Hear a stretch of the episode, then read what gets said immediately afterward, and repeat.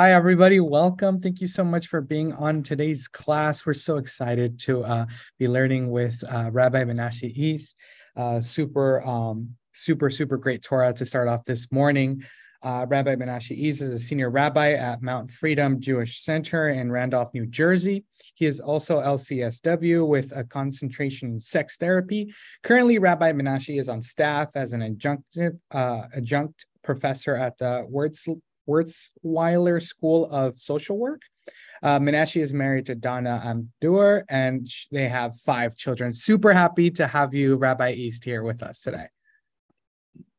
Thank you very much for having me. Um, before um, before you started, Ravavi was on the line. It's really nice to have Ravavi. So I know he was uh, he and Shmuley and Shmuley are together, and uh, I think Ravavi was saying really nice things, and I, I appreciate it very much and it's uh, always wonderful to see you, Ravi. I'm happy to be here to discuss a little bit about loneliness and uh, some ways of thinking about loneliness, and hopefully encouraging us to uh, broaden our sensitivity and our um, our sort of emotional connection to people going through difficult time.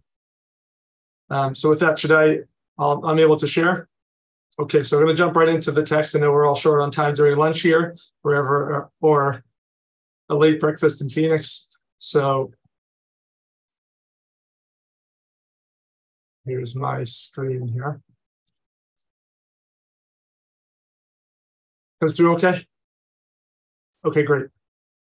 So um, as Eddie said in the introduction, um, I work as a shul rabbi, um, and I also do some uh, some work as a therapist as well. And in both capacity, um, I, there's just a, a regular, a constant interaction with people who who are lonely and going through tremendous suffering from this experience of loneliness, and it's something that which touches um, me personally. It touches me in my, in my work, and it afflicts um, it afflicts me personally at times too, as I'm sure it does many of us that we encounter loneliness. And um, and, I, and I wanted to really spend time um, thinking about uh, and trying to sort of develop some language that would be helpful for myself and hopefully useful for other people as we think about encountering loneliness. This is um, the epidemic of loneliness um, is was the focus of the advisory by the Surgeon General Murthy, who um, who took takes this on now. This is his recent advisory uh, by the Surgeon General. Takes this on as the sort of the key um, health need, health crisis in this country. And this is just a, a, a brief excerpt from that advisory. I, I uh, referenced it here. The link to the advisory, you just look for it. The Surgeon General's advisory. Just take a look at it. It's really quite compelling. Um, just to appreciate the the extent and the and the research that he's done and his team has done. So social connection is a fundamental human need, is essential to survival as food, water, and shelter. Throughout history, our ability to rely on one another has been crucial to survival. Now, even in modern times, we human beings are biologically wired for social connection. Our brains have adapted to expect proximity to others. Our distant ancestors relied on others to help them meet their basic needs. Living in isolation or outside the group means having to fulfill the many difficult demands of survival on one's own. This requires far more effort and reduces one's chances of survival.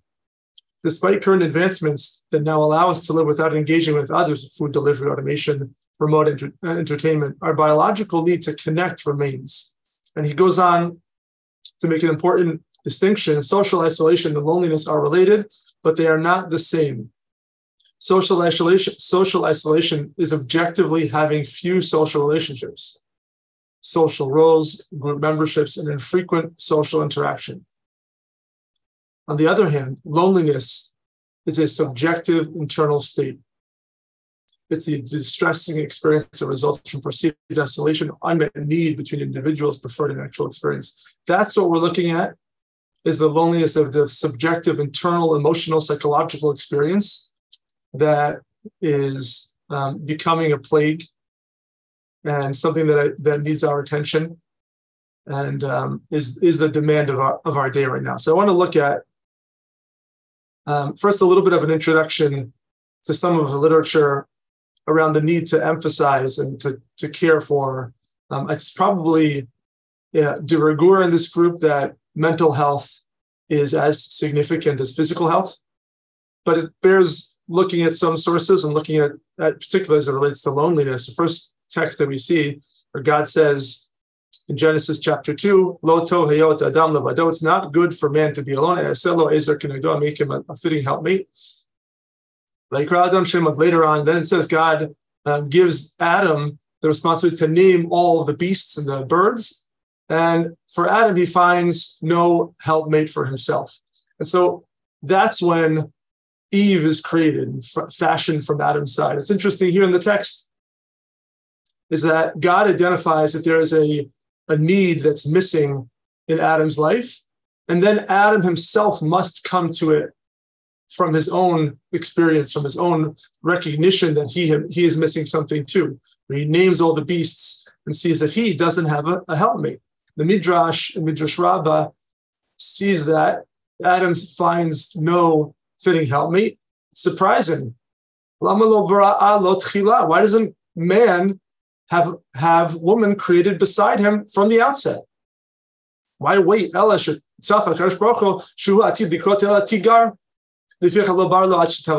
The answer can leave us feeling a bit wanting because you knew that in the future um, that there was going to be this crisis in, in the garden, that Eve was going to give the fruit, and he was going to have someone to blame. So if Adam didn't ask for her, there would be this um, the claim that you brought this to me of your own free will, God. You saw it wasn't good, and you made woman for me, and look what happened. It was a crisis, and you're to blame. And the casting out of Eden is your fault. It's not. I shouldn't be blamed for it. So Adam has to ask for it. That's not really what I want to focus on. The question that the Midrash says is why doesn't man and woman, why aren't they created one and the same simultaneously, or one right after the other?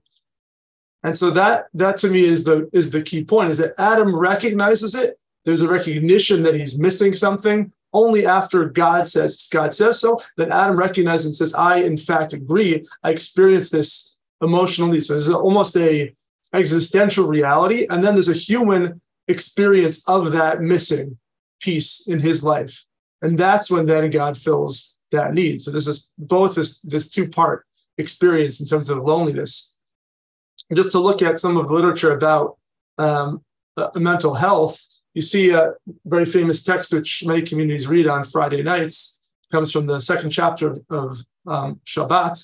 It's uh, Bameh Madlikin, and the Mishnah in chapter two, verse number five, uh, Mishnah number five says, if you extinguish a candle because of a person who is afraid of um, of non-Jewish people in this community because of team, because of thieves. This is, a danger. Ruach ra is the language really particularly important because there's a an evil spirit, right? If a person needs to extinguish for that, patur, is exempt, and that exemption in a lot of places in the laws of Shabbat is, is exempt but forbidden. In this context, it's not. It's exempt and necessary. It's an exception to that language, the legalistic language. It's patur and exemption, and is a, a demand, is a requirement. So a person who suffers from ruach ra, this experience of an evil spirit, something overcomes him, that is necessary, is not a violation of Shabbat. What is ruach ra? Maimonides defines that as ruach ra korin l'chol minei choli hanikra ba'aravi. He says this is like the evil spirit that's described in Arabic as malkonia, which sounds like, I assume, melancholy, there are types of illnesses where a person runs out of illness, separates himself from teva and Oshi. hamamutza. He separates himself from natural human experience. Kasher yirat haor. When he sees the light, light becomes there's a there's a, a light sensitivity. We have to shirk from the light and hide in the darkness. And when he connects with another person, the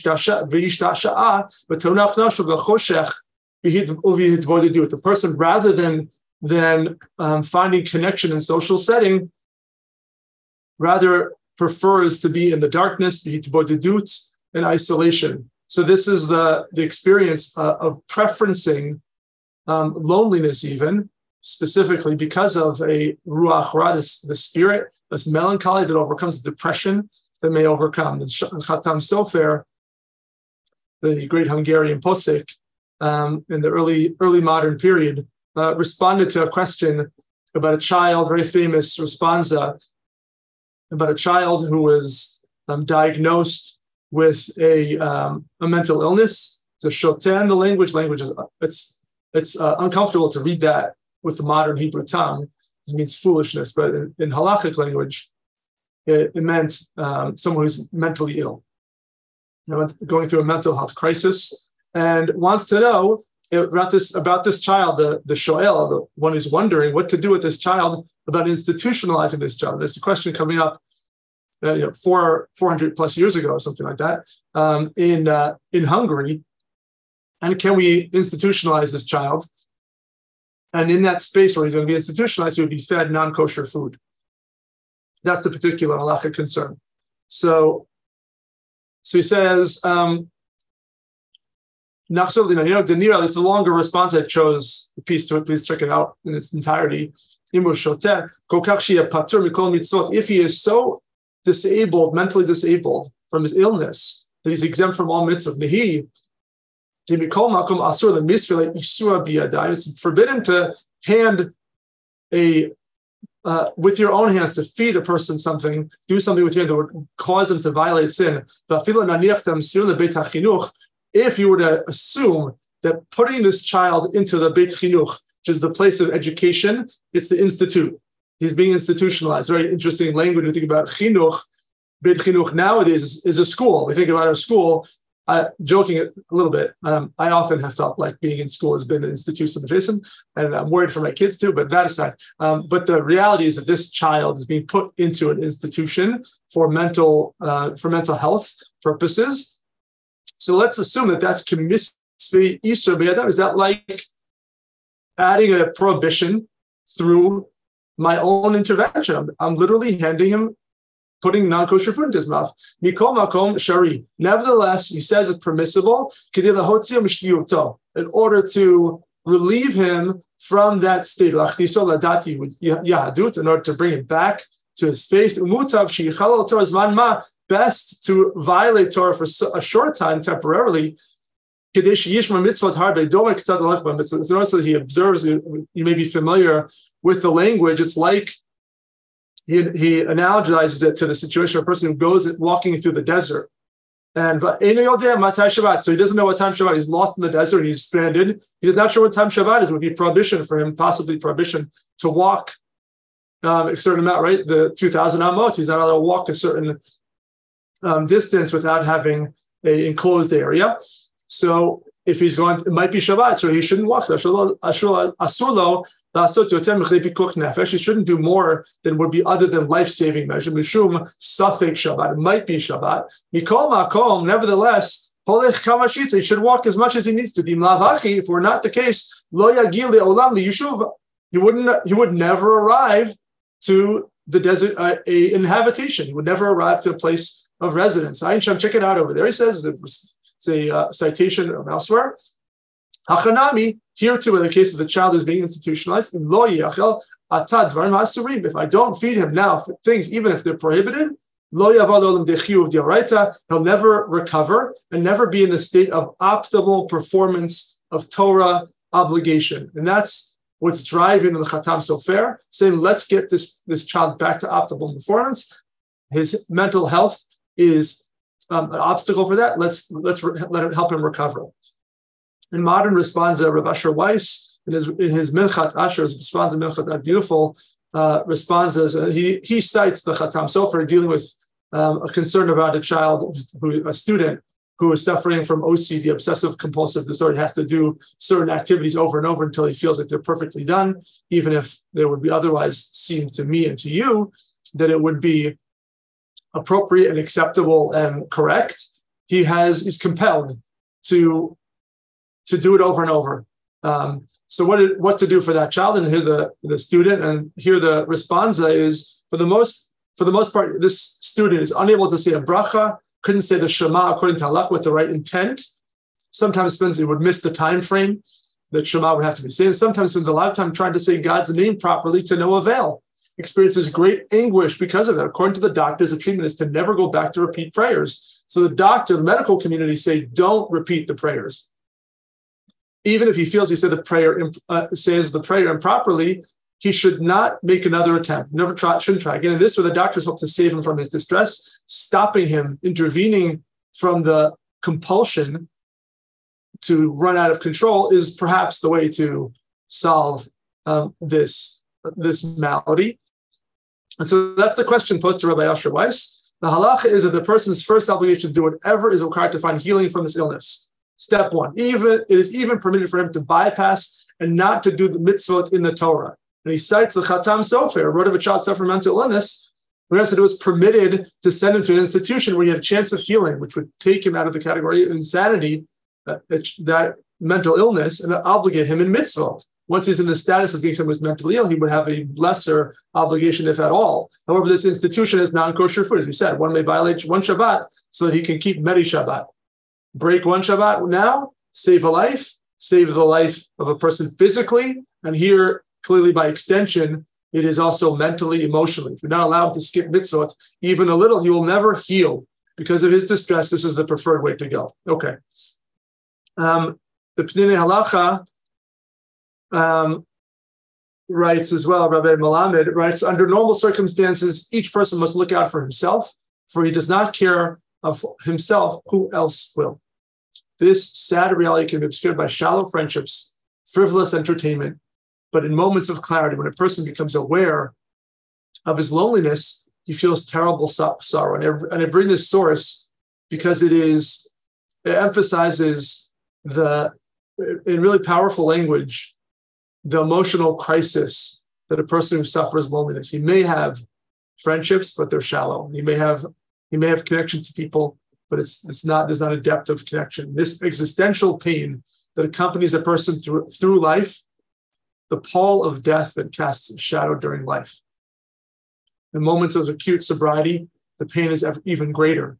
Loneliness leads to egotism, to caring only for oneself. One thus becomes morally empty, left without meaning in life which makes the loneliness worse. There's a compounding effect. Not only does he feel like there's a shadow of death, you have to take that language very seriously, but also it, it compounds that if it's not a physical death, but he is contracting, he becomes zeroes in on himself. He's not able to be able to uh, see beyond. The person who's suffering cannot see beyond that moment, and they, they become ever more isolated more looking more internally. So that's that's just how seriously we need to take the, the issue of mental health, in particular, as it relates to loneliness. I want to think about. I just didn't see a lot of material about how to sort of frame concern for us for, for this morning, afternoon, uh, around the issue of loneliness. How do we define it? How do we categorize it? And I, and I looked at three different models just to suggest I do would want to hear afterward or another time your thoughts as to how you would categorize loneliness and the issue of loneliness, and how is it is it generally just illness, and um, is there is there specific language, and particularly because it's it's the crisis of the day, as I said it from the outset. Um, you know, maybe we need a little bit more uh, specific language to zero in on what what how how do we view the crisis and how do we um, become agents for change and support in this in this situation. So I looked at three different ideas, models. I'm going to move through quickly. Um, so I apologize if I'm moving too fast. I don't know if Eddie, if you want to share my my material later at some point, you're welcome to you're welcome to it. I'll, I'll make it available. The first one is um, a, a, type of isolation. Um, it's an exilic experience that the ger, the yatom, the almana, the convert or the stranger, probably more accurate, the stranger, rather than the more the so post biblical reading turns that ger into a convert because it's not exactly what the ger was in biblical language. That was a person who was not a citizen. The, the orphan, the widower, the widow, widower, people who are going through this sense of isolation, that those are people who are feel they're irrelevant. They become sort of on the outskirts of society. And that's one way to think about um, loneliness, that they feel this this deep isolation. And our and and our tradition has a tremendous amount to say about how we relate to the Geria Talmud Almanah, to those who are the stranger, the the widow, and the orphan. I want to look at the first sort of maybe a, a, source we don't particularly think about too much as a source of someone who goes through loneliness. But God says to Abram, the very outset of the of the Jewish journey into ethical monotheism, is Lech go from your land, from your birthplace, from your, your father's house, to the land that I will show you, to the unknown. Abraham, as the begins this journey into the unknown, he is he is going to encounter this deep sense of loneliness for the Chazal for the rabbis. This is one of the, the great tests of Abraham. It's the um, this going into the unknown of losing everything that's familiar. The language, if you're sensitive to the language, and I, am not sure if Rav is still listening, but a lot of this was influenced by his teaching, was that the, the, the language, of course, at the chapter 12 and chapter 22, which is the story of the binding of Isaac, are, are in many ways parallel. And there's a lech lecha there as well. The final test of Abraham goes. So here is Abram. He's not yet renamed. His first journey is to go, and his his mission is to, is to send him into a state of loneliness. He's to be a, a stranger, an outsider. That's what his mission is. The Hebrew, Ivri, is um, is the person who was on the other side. From the other, he's from the other side. He's come over, crossed over the Nile. He's crossed over the Jordan. The Nile's that's later. Um, so he, he crosses over um, the Jordan River into um, into Canaan, and so he is the, he is from the other place. He's, he is someone who is um, not familiar. He's not at home, and so that's Abraham, Abraham, and Sarah go through this experience where they are the ones who are who are isolated. They are they don't belong. It says in in uh, Midrash Rabbah, in the Midrash which talks about this story, is why was what was Avram going through in this experience? says, Rebrechia, he says, your perfumes have good fragrance, your name is poured out oil. So what, did, what does that have to do with Lech Lechan, the journey? What was Abraham like? Let's at Simon. He was like this jug of this perfume, this incense, which was covered with a seal. Menachem Zavit left in the corner. That's what Avraham was like. He was in a corner. He had this, this faith system. He comes to ethical monotheism through his introspection, through being chosen. But his he, he has this um, this gift to offer the world, but the, the odor cannot emerge. If one he moves, then the odor will spread.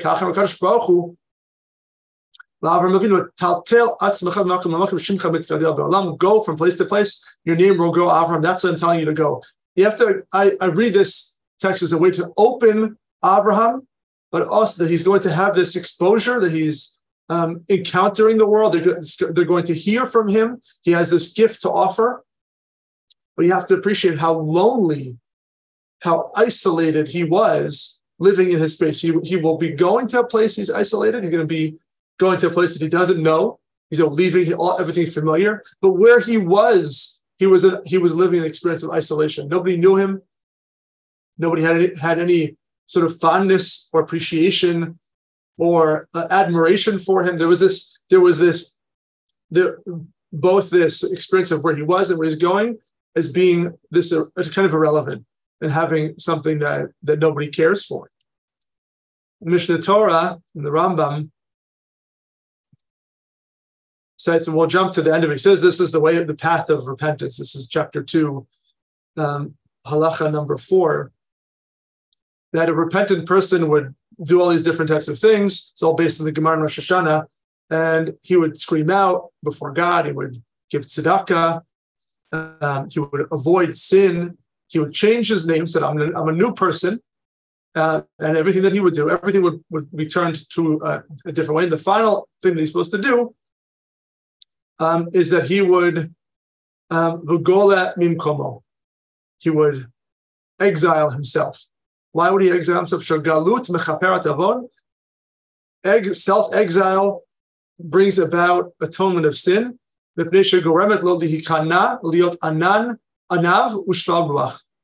Because this self-imposed exile is an atonement. It causes him to be, feel diminished, becomes an anav, becomes modest, becomes lowly of spirit. That's the that was the experience that Avram went through. Leaving everything that was familiar was a um, a humbling experience. Nobody nobody knows him.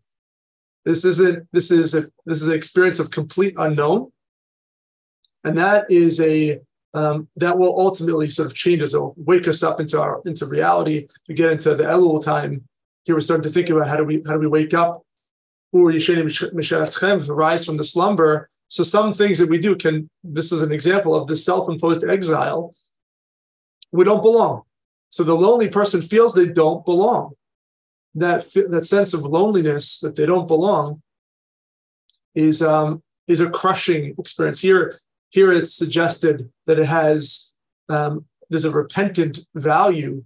It can change the sinner into a saint in a way, but it also has this experience where emotionally can be um, really painful, and uh, it is is a belittling and, and um, humbling. Um, the Ramban on Lech Lecha, we look at that story as being, I'm trying to challenge the narrative of Avram going this, this journey, just cited by the Rashi is as You're going to go on this journey for yourself. Lech Lecha, the double names go for you. It's going to be for your good, for your benefit. It's all blessing and become a nation. You're going to be, you're going to have children. Here, you can't have kids in, in, the, in the diaspora, but go to Canaan, you're going to be able to have children. All the things are supposed to happen to you. Rashi says that.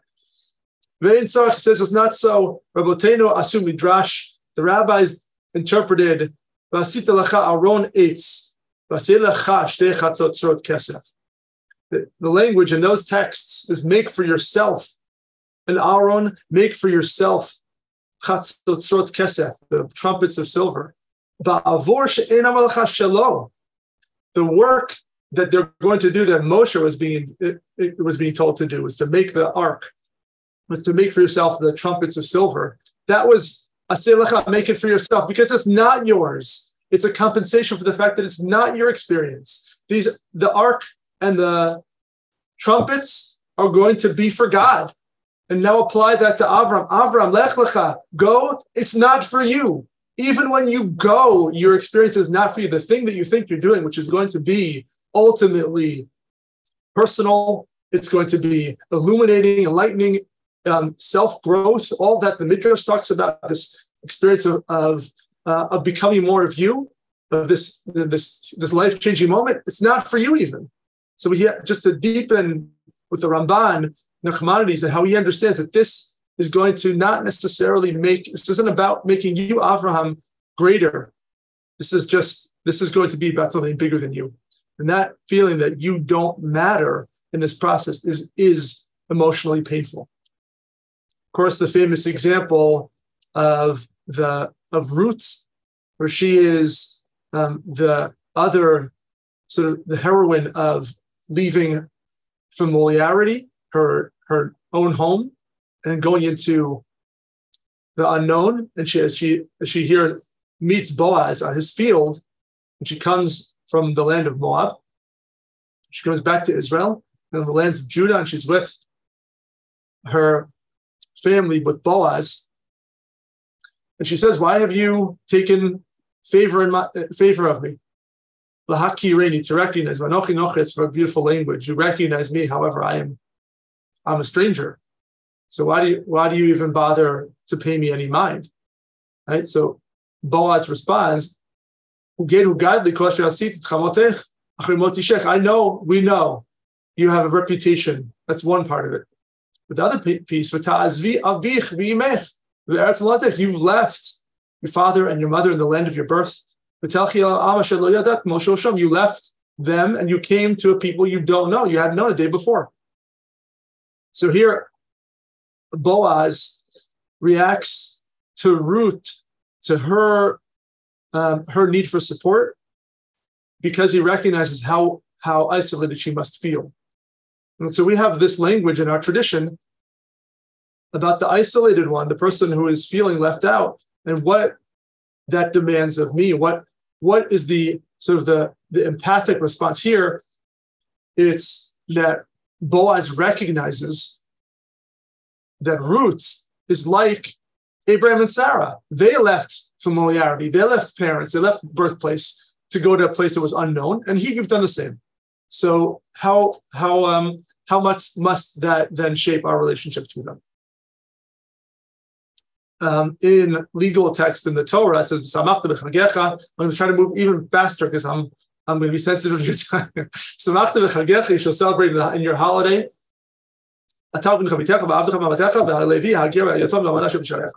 You are to celebrate with your children, sons and daughters, servants and maidservants. And the Levite, the convert, the stranger, the orphan, and the widow who lives amongst you. The Midrash Tanchuma, there it says the Levite who has no portion in your land with you. So the, he, the Levite is also included in this list because he does not have a land claim. He is someone who is landless.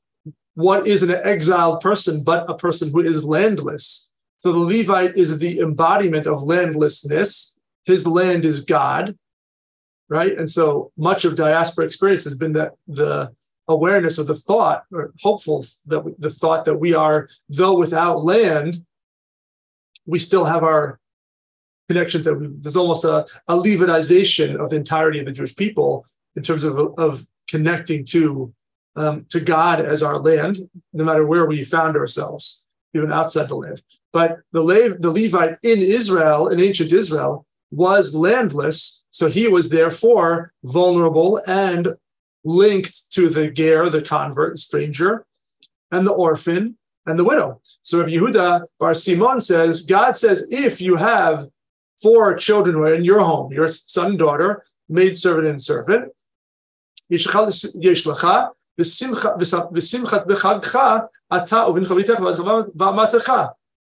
you are to celebrate with them. your four, any citizen of Israel. God says, I have my own four. Levi, Geria, Tom, Amana.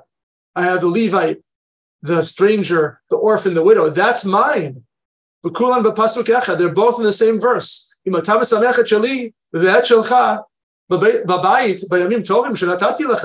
If you celebrate with your four and my four, I'll also celebrate with you in the house uh, that I've chosen in the temple and that tells me where are those people? Where had they been? Fine, this is a holiday, this is a pilgrimage festival, right? On, on, on Sukkot. But where have they been the rest of the time? God says they're in my care. Who else is caring for them? So in that time, yes, you're to care for them during the festival, but the rest of the time, they are alone and they are isolated. And so we have to be particularly mindful. This is raising the awareness of what's the lonely person experiencing. The Sefer HaChinuch says in, a, in our relationship to the stranger, so Hashem bachar am kadosh. God chose for the Jewish people to be a holy people. The chinuch is interesting because a lot of he almost has sort of karmic language that we do something in order for the karma for, the, for it to return back to us. We act in a certain way, increases our likely our likeliness of, of being recipients of that positive energy. So I'm not sure. I'm not sure where. There's a midah k'neged midah quality to it, the measure for measure, which is very famous in rabbinic literature, of course. But also, there's there's something maybe uh, uh, um, maybe he he draws from other faith because he uses it very often in the language of the way he describes mitzvah. Therefore, the Jewish people have been instructed in a way of being givers of chen, of grace and kindness and mercy and, and sympathy. So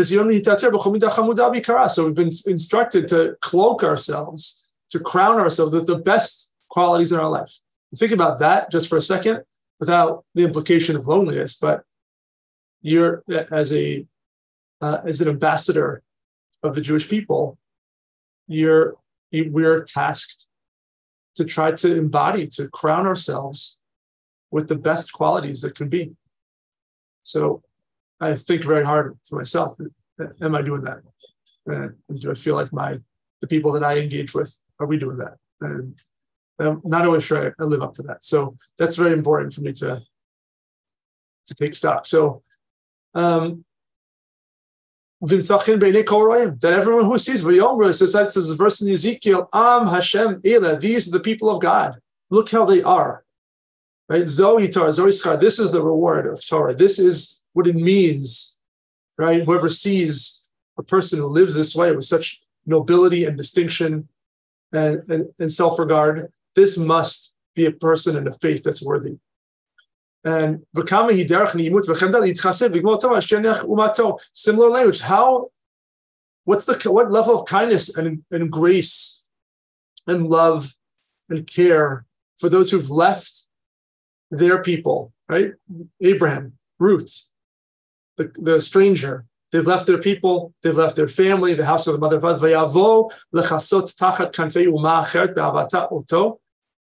right? That they have come to find shelter under the wings of a different people with because of, its, of their love for it.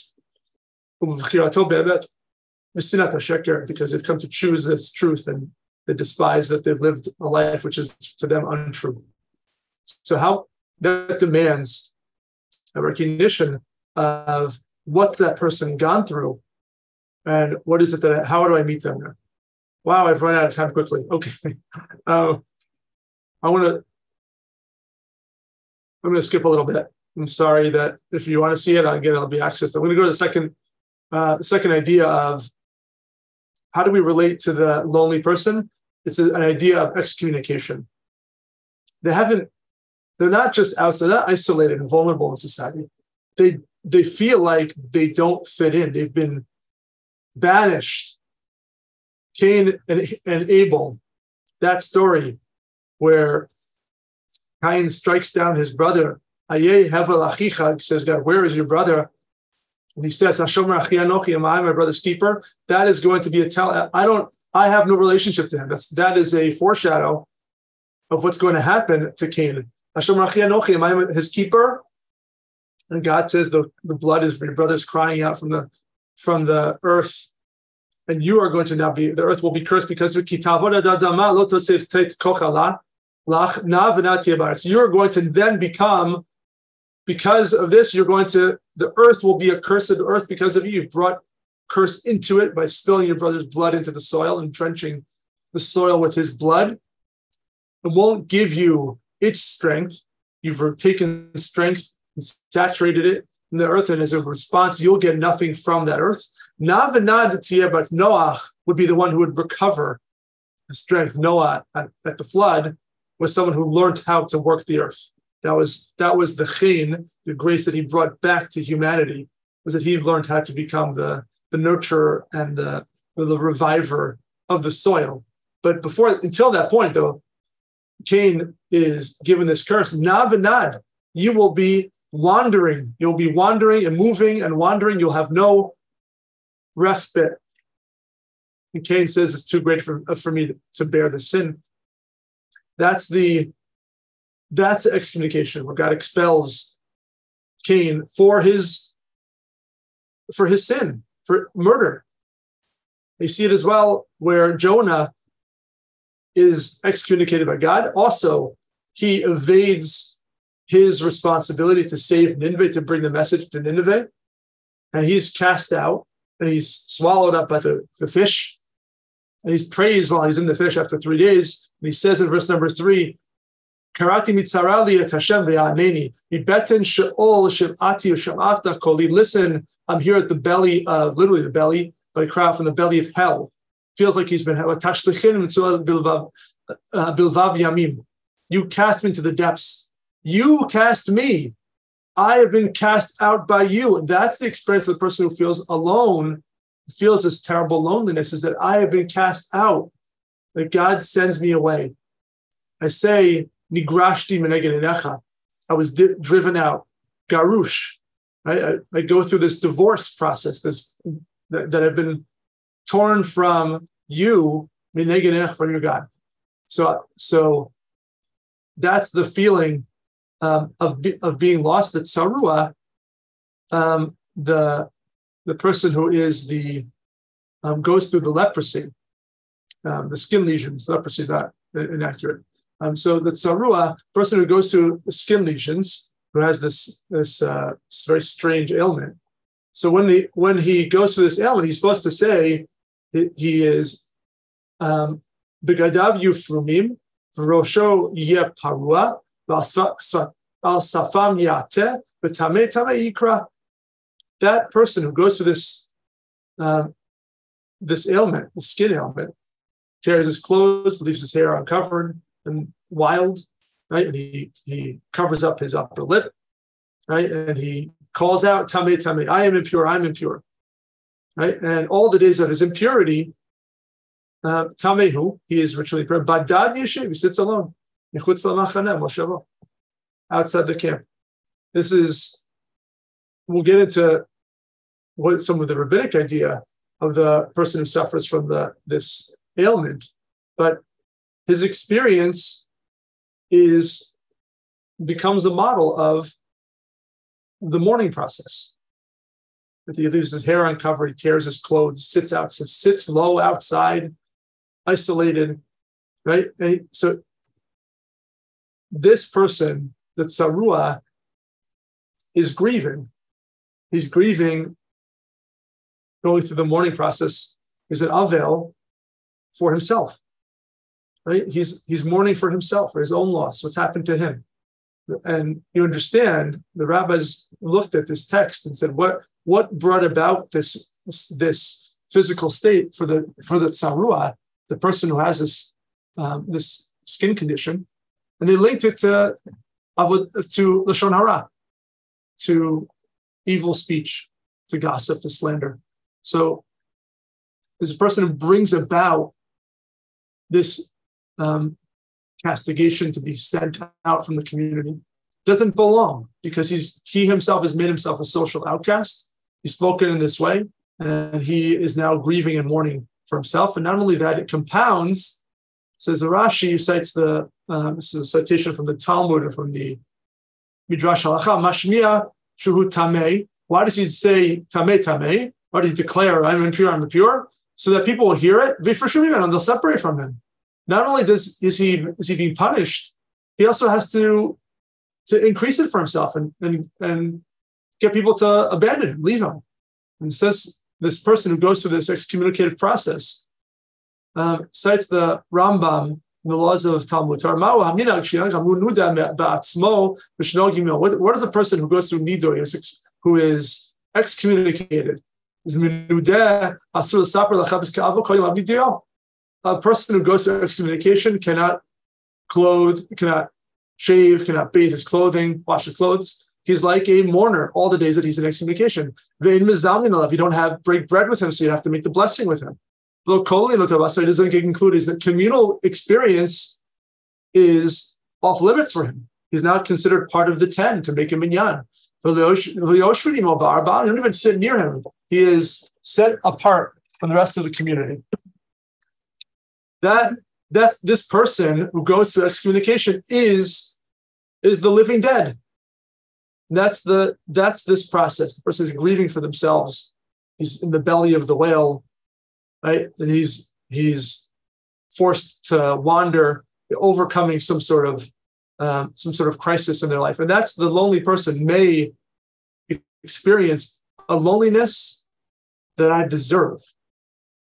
That they feel that I had this coming to me. I've done something socially in my life. I've done something in my interaction with people that I don't deserve the connection and the combination and and, and, and, and people around me and family and love and all of that. It's it's it's not for me. It's not allowed me. And so that's something to be sensitive of as well. Another way to think about the um, the person who goes through this um, loneliness. Uh, uh, the, the, verse that comes to mind here is a verse which we're going to we're going to start. It's going to be the, the liturgy of the season, the mantra of the season. my mother and my father, they've abandoned me. We're, there's a sense of this abandonment. God gathers me in. That's the self, that's the redemptive expression. But there is this, the it's the it's the most complicated, difficult verse probably the entire Bible. My mother and my father have abandoned me. I mean, what that's the that's the extreme. The person who goes to this extreme of loneliness, as it happens in in chapter 27 of the Psalms. That's what they feel. They feel like their their mother and their father, even the, the person people closest to us, something about uh, about me, about the kind of person that I am. That's that sends me away. I'm going to read you. Um, this is a, a, brief excerpt of a poem from Hillel Zeitlin. Wrote in Al Olamot. It's a collection of his writings. Hillel Zeitlin was a very interesting um, grew, grew up in a Hasidic family late, late 1800s in Poland, was from the Chabad community, went to the Breslov community, was sort of lost his way a little bit and um, was a brilliant scholar. And he went into philosophy and became a journalist and a poet. And uh, um, he, he kind of, then he found his way back and became a, a neo Hasid. It's not, he's not read so much, but he should be rediscovered in some way. So here's my part to that. But here was a poem that he wrote, Nefesh, the, the longing of the soul. Imri Nafshi, my soul speaks out to God. Hello, Bitchani, Bat Melech. I am your daughter, the daughter of a king. Lama Garashtani Michatzer Hamalchut. Why have you cast me out from the court of the king? Laket basadeh, to gather scraps from the field of Akish Teref, the to then to find nourishment from the sweat of my brow. And that's the question the lonely person asks as well. Is this, I've been cast out and I'm completely alone. And in some way, uh, that that makes the recovery that much more complicated because I've done something in some way to deserve this. And I have to undo this um, undo this process of feeling isolated and kicked out. The last uh, model which I want to look at is the model of victimization. The victim, the person who is a shavui, who is captive, person who is in loneliness. I think the language around captivity might be useful as well. Talked about the idea of being uh, someone who is on the outskirts of society, is, is likened to the lonely person the person who's been excommunicated perhaps for some um, for some you know moral deficiency or failing for whatever reason it feels like they don't belong because of um, because of something that, that's in them and then this is you're a person who's a victim they've become a captive in their lives in their loneliness for reasons which we don't we don't understand there's no rhyme or reason to it. I look at the, the story around Yosef, Joseph, and his brothers, where the brothers can't say uh, they hate him so much because dad loves him. And the rabbis, look, they couldn't say a peaceful, a, a normal, sort of decent word to them. The rabbis are, it was interesting how, how much we're willing to, to forgive this type of behavior that, that the brothers couldn't say a decent word to their, to their little brother Joseph because of their envy for him, because of his dreams. And the rabbis are so so lovely. I mean, if I could think this way as a parent, I'd feel like I've done something amazing in my life. they say they were so honest. They didn't want to in any way be two-faced. Toho kabaro, the inside should be like their outside. If they really hated him, they couldn't say, "Well, Yosef, how you doing?" How that would just send the wrong message. Um, so they were so honest that they couldn't. They just didn't even speak because they didn't want to in any way seem disingenuous. That's a high level. But the, the simple reading of this is they hated him. and couldn't say a decent word to him. Right. And so they took him and threw him into a pit and had no water into it. That's he's isolated and he's cast into the pit. Right. And the pit is a symbolic, important place for Joseph. He is the pit dweller in the, in the Torah. He is sent into the pit here by his brothers. Right. They nearly kill him. And instead they sell him into servitude. And as he's suffering uh, in jail um, when he's in Egypt, he tells the butler to do him a, a, a good deed. Do me some, show me some love. His kirtani said, tell, tell to bring me out of this jail. I've been implicated for the wrong reason. This is again later in the story where uh, Eshet Potiphar the claims that he was trying to sexually um, assault her, and so he's sent into jail. So kigunav gunafti, he's I've been stolen me'eretz from the land of the Hebrews. I'm a Hebrew. I'm from the other side, and I've been stolen from there. But I've done nothing. I'm innocent. And they placed me here in this pit. I'm in a pit again. I have been made a captive. I've been uh, I've been taken um, I've been taken as a captive, as a prisoner against my will. I don't belong here. I've been stolen. I need to help me. You have a moral responsibility to help me. That I'm in this place where I don't belong. And just look as the Joseph story continues and it compounds. Joseph finally gets out of the pit. He becomes the viceroy in Egypt and he um, ha- marries um, Osnat but Potiphar, and they have two children, Menashe, my, my, my namesake, um, and he calls his name Menashe Kinishani Elohim. That's called Amaliv Kol because God has caused me forget my suffering in the house of my father. The first child, the loneliness has become compounded such that he's forgotten his own family. He looks back there and it's gone. He calls his second child Ephraim, because even in the land, in the land of my toil and my affliction, which is Egypt, where he came from, he has he's forgotten them. He's gone. Where he is now, I'm surviving despite them. And so neither where he was and neither where he is is he at home. Joseph is trapped. Even, and this is why it's so relevant for the person for the modern experience, because you can have everything and still be stuck and still feel like you're trapped in the in the malaise of loneliness. That's what Joseph feels. Where he was, he's gone from there. He's surviving, but he doesn't. He's forgotten. He had to forget them. But even where he is now, he's also doesn't belong. And it it continues when Joseph meets the brothers. He recognizes them when they come down for food because of the famine. He makes himself alien to them same language that the language in roots is taken. Why did you, why have you recognized a stranger? Here he recognizes them and makes himself, not care, is a hitpael, it's reflexive. He makes himself in relationship to the brothers who are coming for food, who he sees, those are my, those are my brothers. He recognizes them. He says, I will, I'm going to make myself alien to you. And he speaks with them with heart. He doesn't belong with them. He is trapped in himself. Here's the moment to reveal who he is. Could have, all the drama could have ended. Maybe there's a value to it. It's a different conversation. But at that moment was his chance to relieve the grief of his family, the, the, the loss that they experienced, and he, he doesn't do it. He instead doubles down and, and he creates some sort of um, this, this game to try to get Benjamin back in his, in his care. The mitzvah of Pidyon Shvuyim, the mitzvah of redeeming the captive, says the Rambam, it's the most important of all the mitzvah. I'm not going to read through it, but it's um, kuchim lamavet. Says Proverbs, save those who are taken from from death. You save them from death when you save someone who is trapped.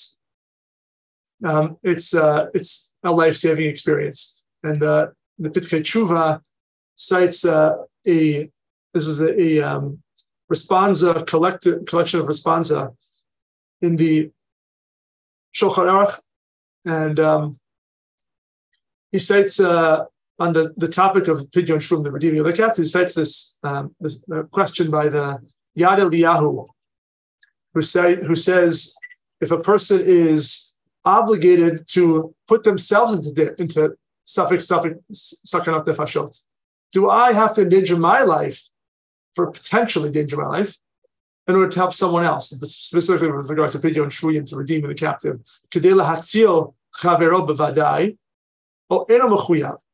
Now I'm going to save him. So do I put myself, or am I not obligated to do that? Am I obligated to, to, to potentially endanger myself? Um, if I'm not obligated, am I allowed to? Um, can I do it because I, it's my, I have this this love of my friend. It's it's the this generosity of spirit. So I want to put myself in a position. Well, I'm not allowed to endanger my own life. My life comes first. So how can I? I can't put my life comes first. So I'm not supposed to put myself in danger of, of someone else. but Ve'eshiv, the Beit Yosef responds. The Beit Yosef uh, answers, citing the position of the Hagahot Maimoniyot, you do have to endanger yourself, some danger, because this is a safek. What may happen to me when I try to help someone who's in danger is a potential, but with a person who's in captivity, that's certain. So when it comes to my potential harm and their inevitable, definite harm, that has to take priority, and I have to put myself in the. He has there are other caveats, and this is an abridgment, um, but that's that's um, a, a, really important source. The topic of how far do I need to go to save someone in that state? Okay, um, there's too much here for me to look at. Here's just some more text about you know some of the value, the spiritual value, what you can use with loneliness, dealing with the topic of if not for myself, who will be for me, says Hillel. You can understand where that might relate to the idea of loneliness. Rabbi Soloveitchik's idea of um, how loneliness presses him. I'll, I'll, read this text in his Lonely Man of Faith. If you haven't read it, it's an absolutely fantastic read, very powerful in the first two chapters of Genesis. Um, please do read that. It's uh, this experience of loneliness presses everything into in me into the service of God. In my desolate, howling solitude, I experience a growing awareness that I, a lonely and solitary individual, is wanted and gracefully accepted by God in his transcendental loneliness and numinous solitude. Even though I am so alone and so so limited in who I am, God wants wants from me too. So it's it's a it's a um, a message to the uh, to those in need of uh, encouragement. Finally, just uh, meeting the lonely. How do I meet someone? Very famous Gemara about people who, about Rabbi Yochanan who was sick. We're going to skip over that. Look at it. It's amazing. The interesting sort of additional commentary of why does the a sarua, why does the leper scream out for help? Tame, tame, why does he tame, tame? I'm, I'm impure. Says the Gemara. Another answer. Before we said it because you got to stay away from him. That's one answer. The second answer in Moed Katan, the Talmud says, he has to let people know, I'm in trouble. I need your help. It's not about separating as much as it's also about come closer to me. I need you. And so that's the message that's that's um, the lonely is coming to to um, encourage us. Um, some other messages here. I want to just final finish with a, a brief quote from the Igrot Haraya, which is the letters of Rav Kook. Rav Kook uh, wrote a whole bunch of letters, first chief rabbi of Israel, pre-statehood Israel, um, Rabbi Avraham Yitzchak Cohen Kook. He um, was a student um, in Volozhin and moved to Israel as a religious Zionist, as, was a brilliant scholar, and someone who wrote many correspondences. If you have a chance to read, they're much more accessible. He's very difficult to read his text. He's a, a Kabbalist and a mystic and a philosopher. It's difficult to read his um, his essays and his longer pieces, but his letters are much more accessible. And you read the humanity, and it also gets into the, the depth that he, um, he writes about in other places. So I highly recommend taking a look at it. This is just a couple of quotes from, he's writing to his friend, who's a regular correspondent, Moshe Charlap. Um, I don't know anything about him, but just see he's a friend of Rav Kook. And one letter in particular, it struck me because it's in, this is volume two, letter 645. So I'd been to that point, I hadn't seen anything like this before. So I thought, wow, how interesting. So I wanted you to, to see it. Um, so he writes to him, could it be that you suffer from a broken spirit? His friend who he loves, he's a scholar, he's a, a fellow scholar and a, a, a love a dear friend. Could it be as the sprouting of, uh, of us on our land is just beginning? Her children are returning. They recognize her beauty and life and her spirit. Can they be unmoored in a broken? He doesn't understand how his friend can be this way. No, my love, a thousand times no. Don't let it happen. When we suffer for the lack of fulfillment, is this not a sign that we long for wholeness? Right? When we're feeling that disconnect, we want more. It's a sign that we're spiritually alive. So the fact that you're suffering means that there's something in you that wants more. And, and honor that spirit. That's that we are on a journey and of rising into a future that's complete, full of light. Don't we want to get there? The redemptive sea, the sea of beauty, is redemptive experience, was not created to make us suffer. Right? We don't see it and say, wow, I wish that could be my life. But that's there to lift us up. Our, our free soul always flies to discover more transcendent beauty. But the cruel hand of our exile causes us to stumble, weaken, up, weaken and wither. We, we're struggling with the exile, with that, that, that national loneliness. That's, that's creating a, a lack in us and he's uh, he's calling for his friend to shake himself out of it, which is not easier said. This is doesn't take into account the um, the the medical piece of it, but that he's trying to meet his friend experiencing this terrible suffering and loneliness and sort of this brokenheartedness. How do you look at that as a possibility to to embrace something more beautiful, more uh, more hopeful in your life? Okay, I've zoomed through this. I, it was meant to be a lot but uh, I have like three minutes for questions and I got to run, unfortunately. Okay, so I'm going to stop sharing. Okay, so it's uh, it's the three of us here.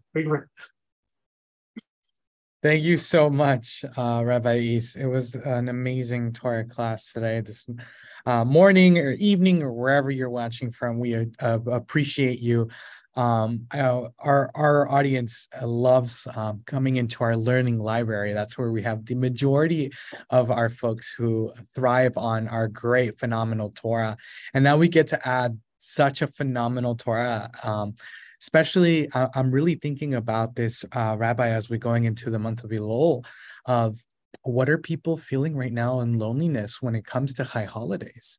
folks who don't have mishpacha, folks who don't have a community that welcomes them, a community to feel to feel in in in unison in in, in a large community. I, I I'm really feeling for those folks right now, and uh, I, I think that as Jews, I think that we should really think about those folks who don't have access to being with somebody during the Chagim. And um, I think we should really think internally of how um, we can bring more folks into community, especially on, on high holidays. Thank you so, so much, Rabbi East. I appreciate you. Pleasure. All Take right. Care. Thank you very much for the opportunity. Take care. Bye-bye. Bye-bye.